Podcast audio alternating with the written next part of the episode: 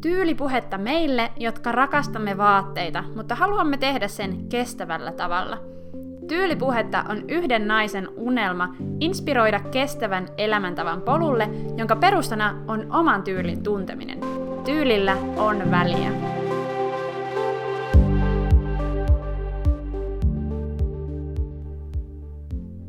Rock It Like Your Granny on sarja pukeutumisen helmistä. Niistä trendeistä ja pukeutumisen klassikoista, jotka oli jo vanhempien sukupolvien vaatekaapin kulmakiviä. Tämänpäiväinen tyyliaihe liittyy hyvin kiinteästi näihin pukeutumisen helmiin. Kysymys kuuluu, onko vanhassa aina vara parempi? Mä pohdin tässä podcastissa sitä, onko meillä enää kotimaisia vaatteita. Ja miksi kotimaiset vaatteet on niin laadukkaita vai onko ne? Ja mä annan ainakin oman mielipiteeni ja vastaukseni siihen, onko vanhassa aina vara parempi. Kuuntelet Tyylipuhetta podcastia ja mä olen Elsa.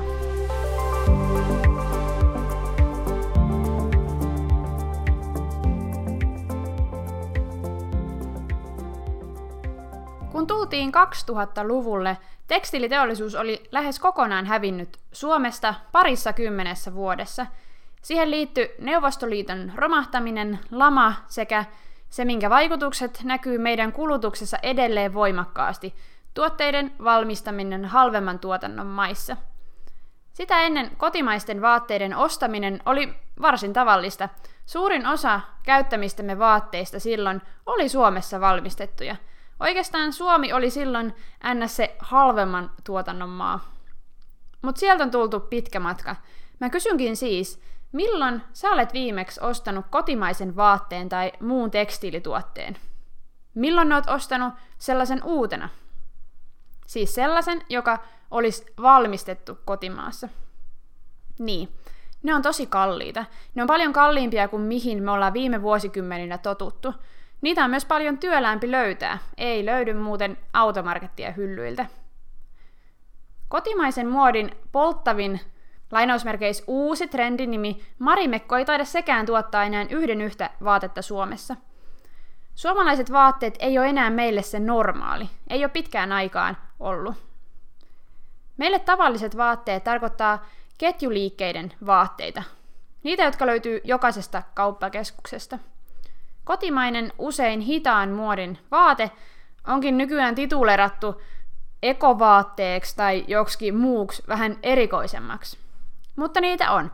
Harva on selvinnyt viime vuosisadan haasteiden yli, harva yritys, harva kotimainen tekstiili- ja vaateyritys, mutta meillä on ihan uusi aalto kotimaisia vaatemerkkejä. Designtoreilla ja esimerkiksi verkkokauppa Veekosissa on esillä niitä. Ja vaikka harva varmaan osaakaan nimetä kovinkaan montaa tällaista brändiä, meillä toden totta on kotimaisia vaatteita vielä. Niitä valmistetaan ompelimoissa ympäri Suomea päivittäin.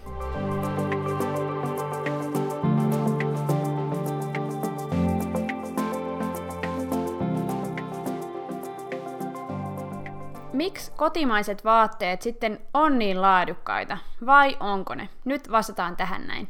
Ja vastaus on, että on ja ei välttämättä. Tähän liittyy sellainen myytti, joka kuuluu, että suomalaisen brändin tuote olisi aina laadukas tuote. Suomalaisuus ei suoraan tarkoita laatua, ja siihen liittyy muutamakin ongelmakohta, ja mä avaan niitä nyt seuraavaksi.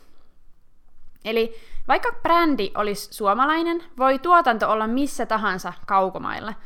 Sekään ei kuitenkaan tietysti suoraan tarkoita, että tuote olisi vähemmän laadukas. Muualla maailmassa saatetaan osata ihan yhtä lailla tai jopa paremmin tehdä vaatteita kuin täällä. Ongelma siinä liittyy ennemmin tuotannon valvontaan. Valvonnan puute yleensä kietoutuu sitten eettisten ja ekologisten epäkohtien vyyhdiksi. Valvonnan puute yleensä näkyy tuotannon jäljessä, eikä ainakaan kauhean positiivisesti. Ja totta kai valvonta ja koko tuotannon johtaminen on aika paljon vaikeampaa sähköpostien välityksellä maapallon toiselta puolelta kuin mitä se olisi, jos tuotantopaikka olisi naapurikaupungissa. Mutta tämä on todellisuus suuressa osassa kotimaisiakin vaatebrändejä. Tuotannot on jouduttu siirtämään kaukomaille. Mutta meillä on kuitenkin vaatemerkkejä, jotka valmistuttaa tuotteensa Suomessa. Valvonta on helpompaa. Pienet tuotantoerät on mahdollisia. Tuotanto on ketterämpää ja ompelun laatu on yleensä erinomainen. Kotimaiseen valmistukseen liittyvä ongelma koskeekin sitten osaamisen ja laitekannan puutetta. Kuinka monen meistä unelma nykyään on tulla sarjatuotanto-ompelijaksi? Aika harvan varmaan. Meidän tuotannon osaajat alkaa olla jo aika iäkästä väkeä keskimäärin. Lisäksi Suomessa tekstiilituotannon kutistuttua on laitekanta kutistunut samalla. Suomessa alkaa pian olla aika hankala tuottaa vaatteita. Kun laitekanta ja osaaminen vähenee, vähenee myös mahdollisuus valmistukseen kotimaassa. Ja se on kyllä tosi surullista. Viimeinen ongelma ja näkökulma tähän suomalainen brändi, laadukas vaatemyyttiin liittyy mihinkäs muuhun kuin siihen hintaan. Kotimainen tuotanto on kauhean kallista. Suomalaisten elintaso on jo niin korkea ja meidän minimipalkat on ihan eri luokkaa kuin muualla maailmassa. Eli jos vaate valmistetaan Suomessa, siitä saatetaan joutua karsimaan laadukkaita valmistuksen yksityiskohtia sen takia, että ne nostaa sen vaatteen loppuhinnan liian kalliiksi. Suomimuoti on pitkälti aika yksinkertaista nykyään, olette ehkä saattanut sen huomata. Ja se johtuu siitä, että jokainen sauma, jokainen nappi ja jokainen halkio maksaa, puhumattakaan vuorittamisesta tai saumojen piilottamisesta kanteilla. Nämä kaikki on laatuseikkoja, ja jos niistä joudutaan tinkimään, myös vaatteen käyttöarvo ja laatu kärsii. Äskeiset pointit vähän yritti karsia mielikuvaa siitä, että suomalainen tuote olisi aina automaattisesti laadukas. Ei kannata sokeasti uskoa mitään tollasta absoluuttista väitettä.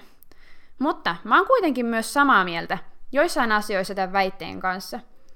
Suomessa on todella korkeatasoista suunnitteluosaamista. Meillä osataan suunnitella käytännöllisiä vaatteita – Suomalaiset vaatesuunnittelijat, me osataan valita laadukkaita materiaaleja, me osataan ajatella, mitä ihan oikeasti halutaan pukea. Ja suomalainen suunnittelu on yleensä aika ajatonta ja trendeistä riippumatonta. Ja nämä seikat on kyllä todella laadun puolesta puhuvia asioita. Siispä, suomalainen vaate on usein todella laadukas. Se tuo työtä kotimaahan ja vahvistaa tuotannon säilymistä täällä, jos tosiaan se vaate valmistetaan täällä. Mutta suomalainen vaate ei ole laadukkuuden tae, ja varsinkaan jos tuotetta ei ole oikeasti valmistettu täällä. Se täytyy aina ottaa jokaisen tuotteen kanssa erikseen huomioon.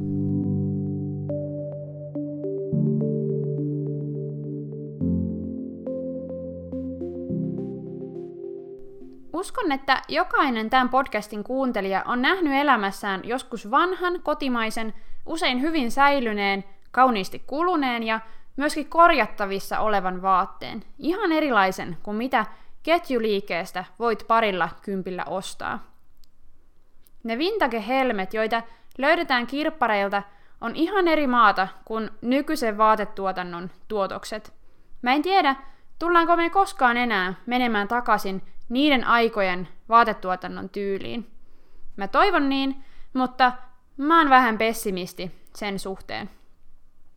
Oot varmaan kuullut ehkä kyllästymisen asti pikamuodista, mutta siitä kannattaa puhua, koska siihen kiteytyy monta nykyisen vaateteollisuuden ongelmaa. Oot varmasti kuullut monet näistä, mutta mä vähän toistan silti. Eli suuret tuotantoerät. Niissä ei sinällään ole mitään pahaa, mutta kun se yhdistetään halpoihin hintoihin, joka myöskin on ominaista pikamuodille, saadaan aikaan aikamoinen yhtälö. Sen yhtälön kärsijänä on totta kai ne ihmiset, jotka niitä vaatteita valmistaa, mutta myöskin tuotteiden laatu. Jostain täytyy karsia, jotta saadaan ne kaikki vaatteet tuotettua sillä surkealla hinnalla, jo- jolla niitä myydään. Parasta tai oikeastaan pahinta pikamuodissa on se, että se kaikki tehdään nopeasti. Nopeus kertaa ne ongelmat ja tuottaa aina vain huonompia vaatteita. Pikamuodin kasvu on tapahtunut yhtä aikaa kotimaisen tuotannon kutistumisen kanssa. Siksi sitä on helppo syyttää, ainakin osittain. Pikamuoti on tehnyt meille 10 euron teepaidasta normaalin. Kymmenellä eurolla ei voi tuottaa laadukasta ja varsinkaan vastuullisesti tuotettua teepaitaa. Siksi on helppo haikailla vanhojen hyvien aikojen perään. Niiden aikojen, jolloin vaatteita ostettiin tarpeeseen ja oikeaan käyttöön. Muoti oli ajattomampaa ja vaatteet laadukkaampia. Vaatteita korjattiin ja niitä huollettiin. Ne nähtiin oikeasti todella arvokkaina. Ne nähtiin sijoituksena. Ei puhuttu mistään pikamuodin polkemista hinnoista tai kertakäyttökulutuksesta. Esimerkiksi mun mummi lapsuudessaan sai jouluna lahjaksi uudet kengät, ja hän muistaa sen edelleen. Se oli tosi iso ja arvokas lahja. Mä oon ominut mun äidin vaatekaapista useita ihania, laadukkaita kotimaisia helmiä. Mä oon löytänyt kirpputoreilta todella upeita, laadukkaita vaatteita. Ja se saa mut kyllä ajattelemaan, että hitsi, vanhassa todellakin oli ja on vara parempi.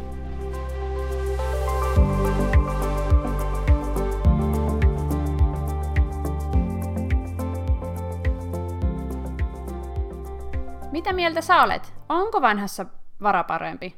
Kuten voi huomata, mä ainakin haikailen joissain asioissa aika paljon ajassa taaksepäin.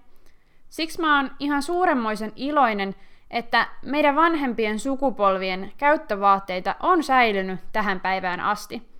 Ja mun haave on se, että me siirryttäis isoin askelin takaisin siihen suuntaan, mitä ne pukeutumisen helmet, pukeutumisen vanhat helmet oikein edustaa.